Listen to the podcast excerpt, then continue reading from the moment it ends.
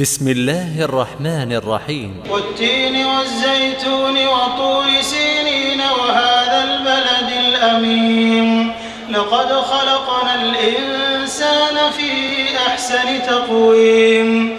ثم رددناه أسفل سافلين إلا الذين آمنوا وعملوا الصالحات فلهم أجر غير ممنون. بعد بالدين أليس الله بأحكم الحاكمين